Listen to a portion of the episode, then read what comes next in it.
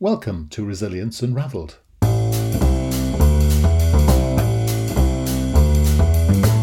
Hi, everybody, and welcome to Resilience Unraveled, a podcast that examines all aspects of personal and organisational resilience. A huge, all encompassing subject that covers the ability to thrive in life by harnessing your cognitive, emotional, physiological, and contextual abilities.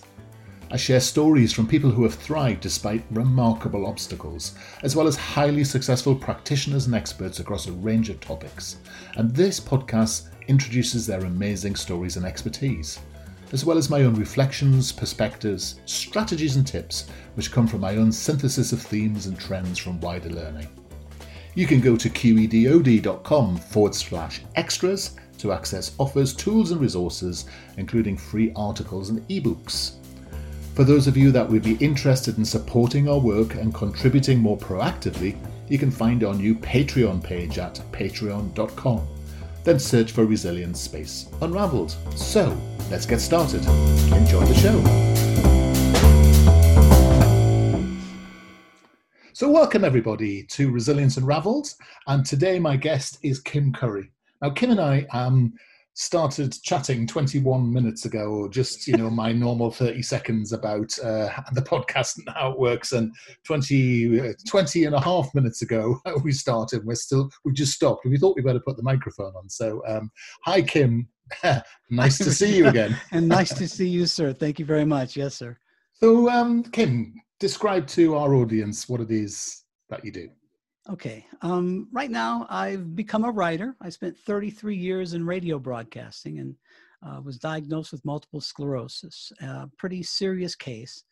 And the, it took control of my body for a good 12 years.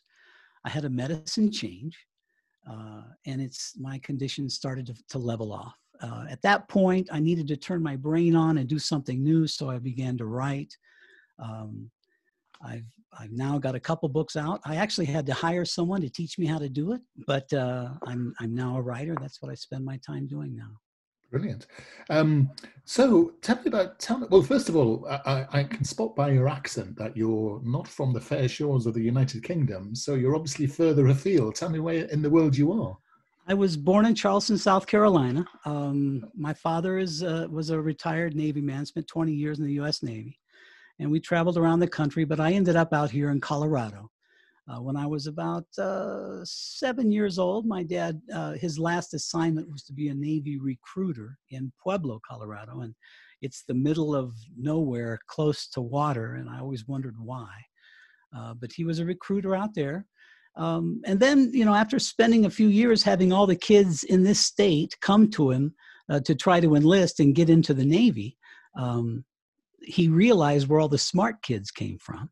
Uh, and I just found this out in the last five or six years as I was doing research for my book. Mm-hmm. I asked my mother, why did dad bring us to Canyon, which is about 30 miles away from where he was stationed as a recruiter? And my mom said, well, he said that all the smart kids come from Canyon. Mm-hmm. So after recruiting all the boys in Colorado, he said all the smart kids come from Canyon. So he moved us over there. Um, I he was in I was in high school. He um uh, was on the radio as a newsman and got me my first full time, my first part time job on the radio, and then uh, I bounced around America. But I think in Colorado, what you hear in my in my I, is I don't really have an accent. In America, you can hear a Southern accent, a Texas accent, a Maryland accent. They say Balmer instead of Baltimore, Balmer. Yeah. Um, but I but in Colorado, I'm just a I just have a regular, clean uh, but I can do accents. I was on the radio for many don't, years. I can do accents. Don't tempt me. oh, please. No, thank you. There's a yes, no, let's not say that. Um, but right now, Richard, I'm, I'm, right now in Loveland, Colorado. This is um, right. the northern part of just north of Denver. Uh, there's the Colorado State University is in our city, so we're in we're uh, it's a beautiful so, part of the world. And so, when a career in radio is is that is that a that doesn't sound like work. That sounds like a lifetime of fun, jolly japes, and excitement. Absolutely. I always tell people I never worked a day in my life. Uh, my dad did me a big favor, uh, yeah. actually, and it was an accident. He my dad came home one day and said that his boss wanted me to come and babysit for him, which is how I made money as a as a high school kid. I babysat my parents' friends' kids. Um, but what the boss wanted me to babysit was the Sunday morning God shows because they would record all these services from the churches around town. Right. And on Sunday morning, they played last week's over on the radio, mm-hmm. and nobody wanted that job. So he wanted me to come and babysit the God show. And then, you know, I just stumbled into a really successful time in Miami, Florida. Yeah. Um, I got six months after I got my first full time job in Knoxville, Tennessee. Uh, I sent out some air checks, the tapes that we used to audition, uh, because I didn't like my Knoxville. My first full time job was a disaster. So I wanted to leave and I just shipped some tapes out. And there's a song by Peter Frampton called Baby I Love Your Way. Mm. And at the beginning of that song, it starts with applause. And then you hear Peter say, Thank you. Well, one night on the radio in Knoxville as a 22 year old little boy, I started that song and the applause started and I said, Hey, Peter, your zipper's down. And he said, Thank you. so I put that on my audition tape, and my audition tape ended up at a radio station in Miami, Florida. And the guy who I went to work for at the time, I didn't know, uh, was a radio genius, uh, very well known in the business, but I was a young radio pup. I didn't know anything about really the upper echelon. And he hired me, and uh, 33 years later, uh, I was the boss of the radio station, and we had the highest ratings in the history of the station for nine years. Wow. It was the most successful radio station. Uh, for for the group of people that we had, it was the most success the station had had. So it was yeah. a really fun time for me. But it was just a fluke. I just, you know, I had I made a joke about Peter Frampton's song. Peter, your zipper's down. Thank you. and that was the beginning of my career. And and you said that as if it's luck, but you see, there's an awful lot of work that goes into that. It's like the 10 years of hard labor you put in before you become an overnight sensation, isn't it? And, you know, you got to remember uh, back in those days, we were playing records. Yeah. So I, I, can, now that you said that, I can imagine how many times I started yeah. it and put it in queue to hear it and go, Hey, yeah. Peter, your zipper's down. Thank you. And know exactly where I needed to start it. So it was hard work. You're right. Yeah. yeah. That's interesting. So, so obviously you've had this condition, um, this medical condition, MS. Yes, for, for, those of us, for those people who don't know much about MS, tell us something about it. Um, multiple sclerosis. Uh, for some reason, lesions appear on your brain, and as you know, different parts of your brain uh, work different parts of your body. So, if a lesion, like in my case, is uh, close to the, where my adrenaline segment is, whatever, every time my adrenaline runs, my body starts to go into seizure. Right. So, as we were talking a few minutes ago, my body was in seizure because of what we were talking about. But yeah. now it's a nice, calm conversation. So, the lesions can appear and it, it affects the motion of the hands. Uh, I first started just getting little cramps in my toes. You know, I, am going to I'm going to preface all this by saying that I was having what they call multiple sclerosis exacerbations for about 50 years before I even realized what was going on. Yes. Um, I can mention one case in particular that kind of is an example. Um, I, I, was on the radio in Washington, D.C., and on the radio at night, I had a feature. It was called Bed Check. And at the end of Bed Check, uh, that's where you hear the phrase, Come get me, mother, I'm through. Because the feature was, was based on people just calling in and saying whatever they wanted to say. Yeah. And then I'd be finished with them and I'd say, Okay, that's the end of the show. Come get me, mother, I'm through. Ah. Well, the segment was designed for young high school kids to call in. But in Washington, D.C., it became a political thing where I'd pick up the hmm. phone and I'd hear people, because it was during the second Reagan uh, administration, actually, mm. during the first going into the second Reagan administration. Mm. So it became political. And then one time I picked up the phone and a gentleman uh, said, Hey, it's me, Frank DeFramer. I'm at the White House right now in my office, and the president just walked out. He was listening to bed check. And I thought, ha ha ha, that's really funny. Goodbye. And I hung up. I didn't think it was real. I thought it was a joke, but it kept happening.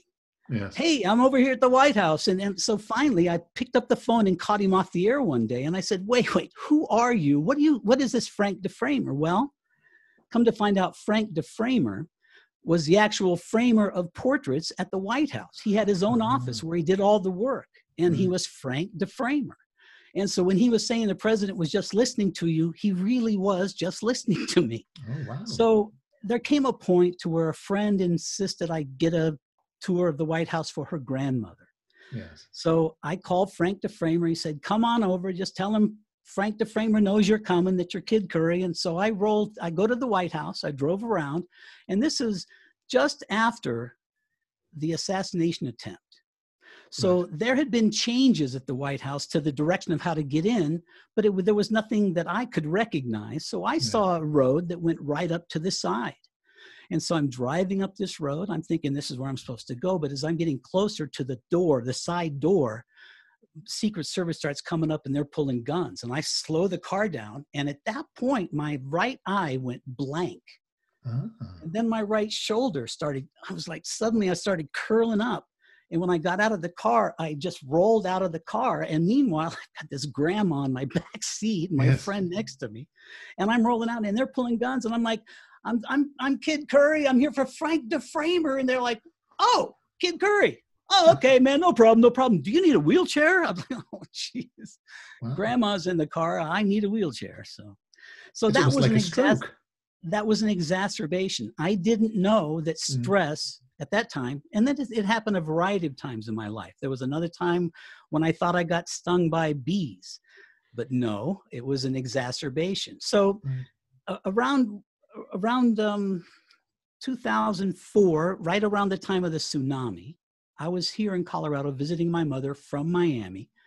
I had taken a, a week off and I was here and the tsunami happened. Hmm. Well, my mother had, she had no idea what the word even meant. So we were watching it intently and we were together the whole time. She cried over it and everything. And then the day I left, she said, There's something wrong with you. There's mm. something going on with you. Look, your face doesn't look right. You don't look like you're walking right. There's something going on. You got to go to the doctor, which started the three months of testing to right. find out that I had multiple sclerosis. Right. So. And so, how does it manifest itself in in terms of your life?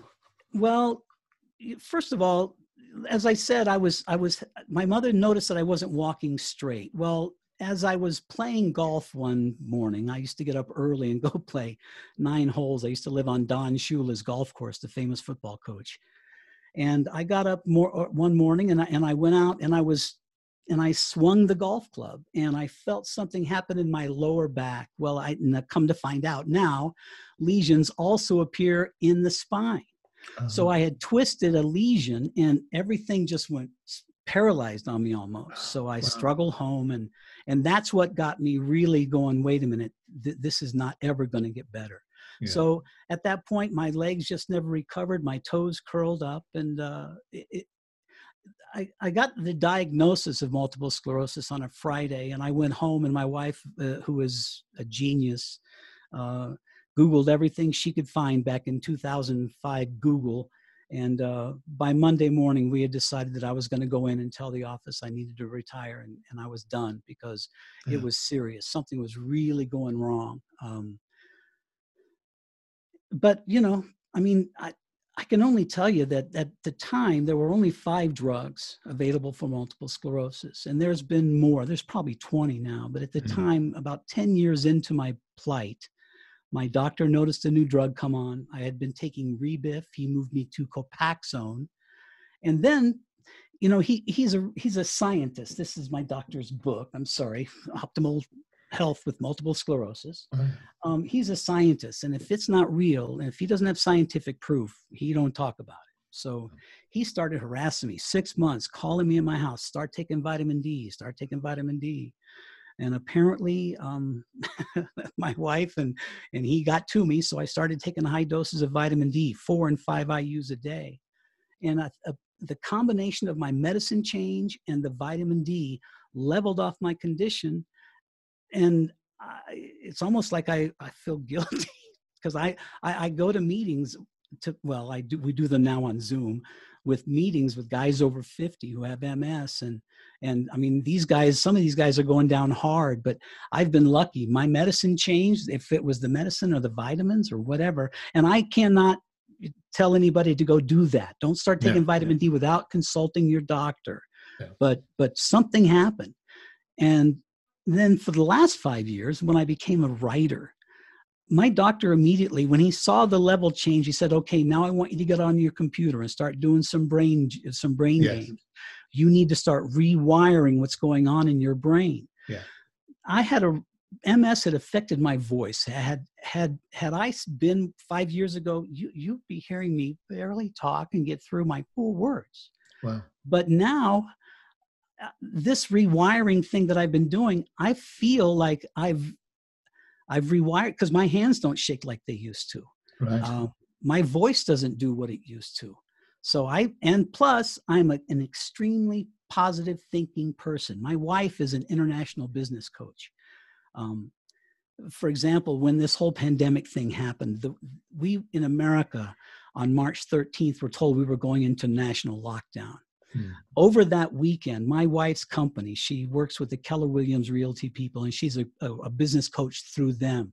They spent the entire weekend mapping out what they were going to do on Monday because they knew that they wanted the business community to, to not panic to know that this was going to go on and here's how we're going to come back know that you're going to lose employees you're going to lose property but this is going to come back and you need to be ready and running so we can just get back to work Mm. Um, so my wife is a very positive, positive thinking person. So the medicine combination, the extra brain work I've been doing, and my positive attitude has has has really kind of tempered what was a disaster for me. Yes, and, and, and my doctor. Not, my doctor doesn't have any answer. He doesn't have any answers. He just no. he thinks it's that. He thinks it's all those things. Well, I mean, there's so much science around optimism and yes. and the way we think affecting us. You know, I mean, you talked earlier about the adrenaline and cortisol effects on your body. You know, when when the lesions are working in your brain. I mean, there's so much evidence to support that now. You know, um, and vitamin D, of course, and diet and such like. I've got a, a dear friend of mine who has MS and manages all of the symptoms with diet and has never taken a drug.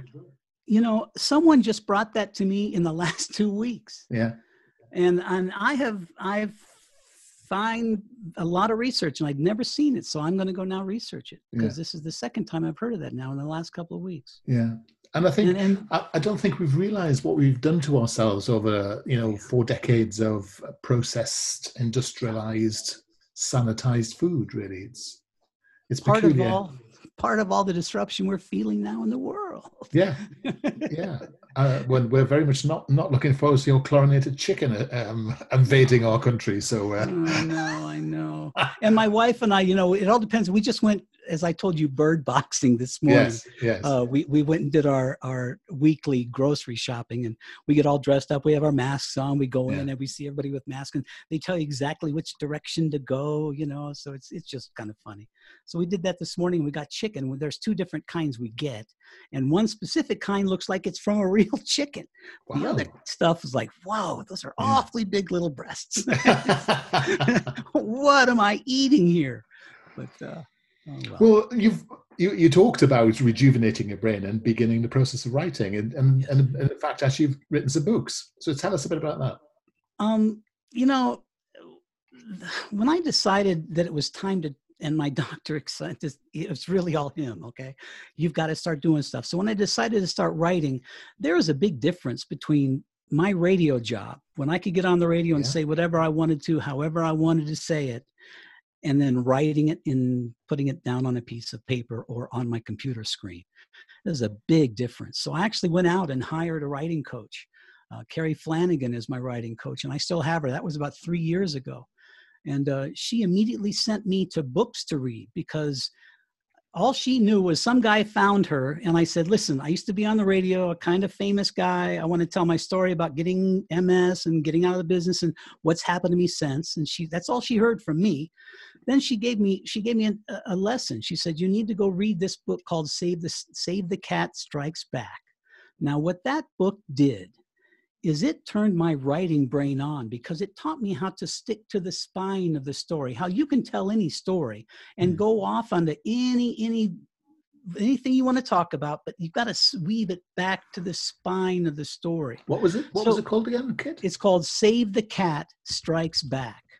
Save the cat strikes back. Yes, sir. See, I like to do real. This is the sound of an old man doing Google. I love that. though. Sorry, carry on. No, Yeah, you yeah. know what? I couldn't do two screens, so I, I stay where I'm at. I'd love to be able to do the same, but I can't. Blake Snyder. Yes, Blake Snyder, that's him. And um, so she made me study the book uh, and then would take what I'd written. Uh, and it took about six months of me to sit down and finally pound this thing out. No, actually, six months of research and then six months of pounding it out. I was telling my personal story.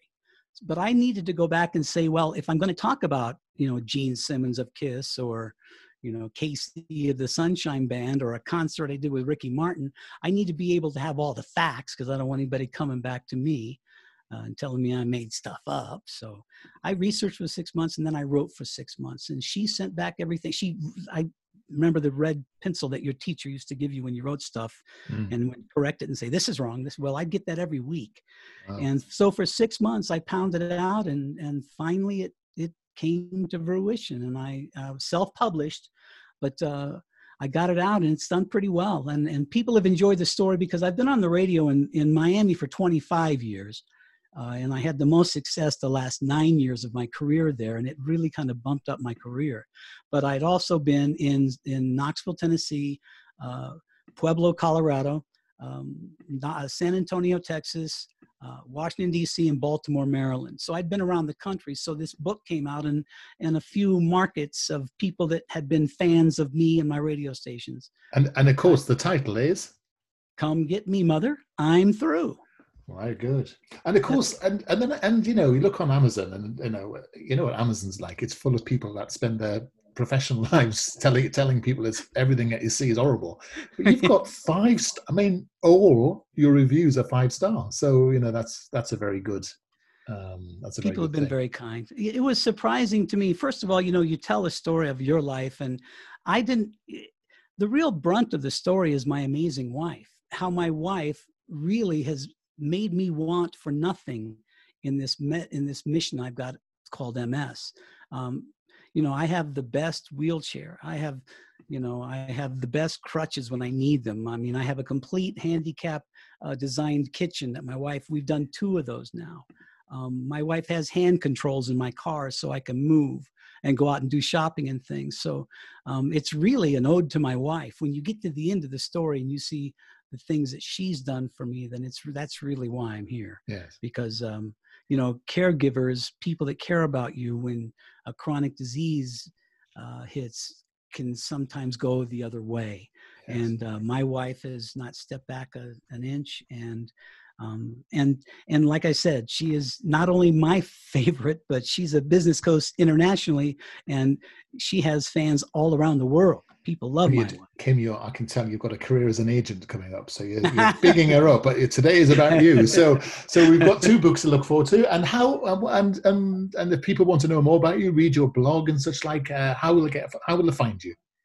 Um, it's very simple. I've I, I've got a web page, krcurry.com.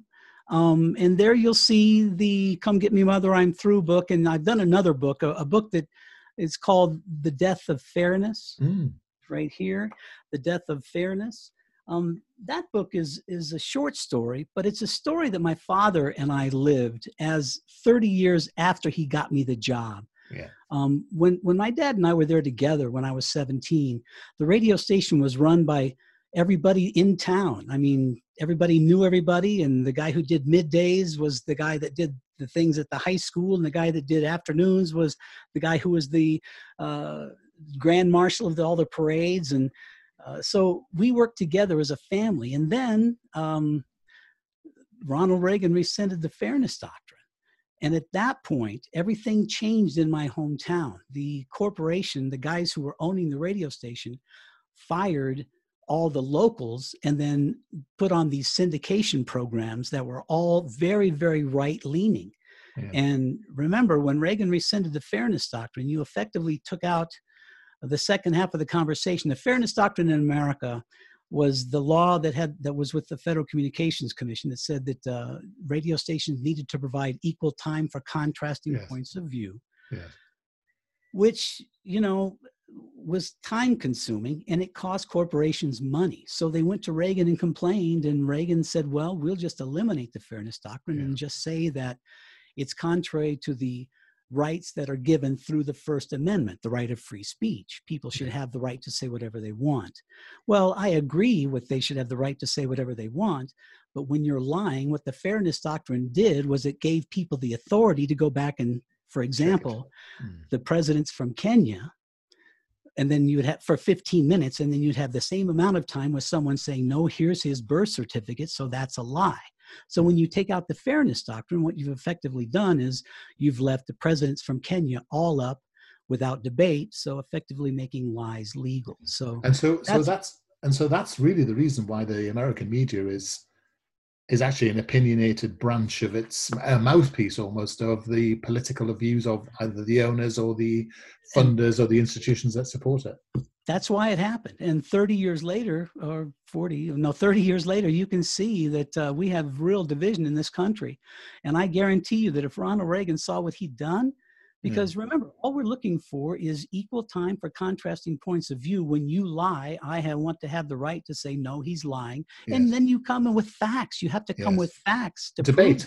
Debate. Yeah, absolutely. It's open I mean, it debate and it's and it's that thing isn't it about you know learn, we have to learn to debate and come to compromise or uh, you know change the nuance of our views uh, kim you and i could talk all day, all night, through the yes. night, and out the other end again. And I need to be courteous to your time because I'm looking at the time um, yes, Switzerland. So thank you so much for spending time to us today. It's your books my... are Come Get Me Mother Run Through It and are really interesting. I'm going to buy The Death of Fairness immediately because um, I think as soon as it comes out, uh, I'm fascinated in the history of radio and media. Thank you very much.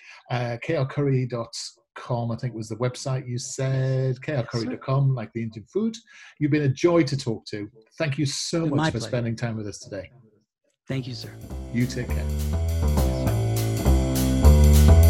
hi everybody i hope you found that episode useful and interesting Feedback is always welcomed, and if you are in the mood to subscribe to us or even leave a comment on iTunes or Stitcher, that would be amazing. If you want to suggest ideas or even people you would like me to interview, then reach out to us at qedod.com forward slash contact. As I said earlier, you can go to qedod.com forward slash podcast for show notes or follow the links. And you can go to qedod.com forward slash extras to access offers, tools, and resources, including free articles and ebooks. For those of you that would be interested in supporting our work and contributing more proactively, you can find our new Patreon page at patreon.com. Then search for Resilience Unraveled. I look forward to being in your ear next time around. Take care.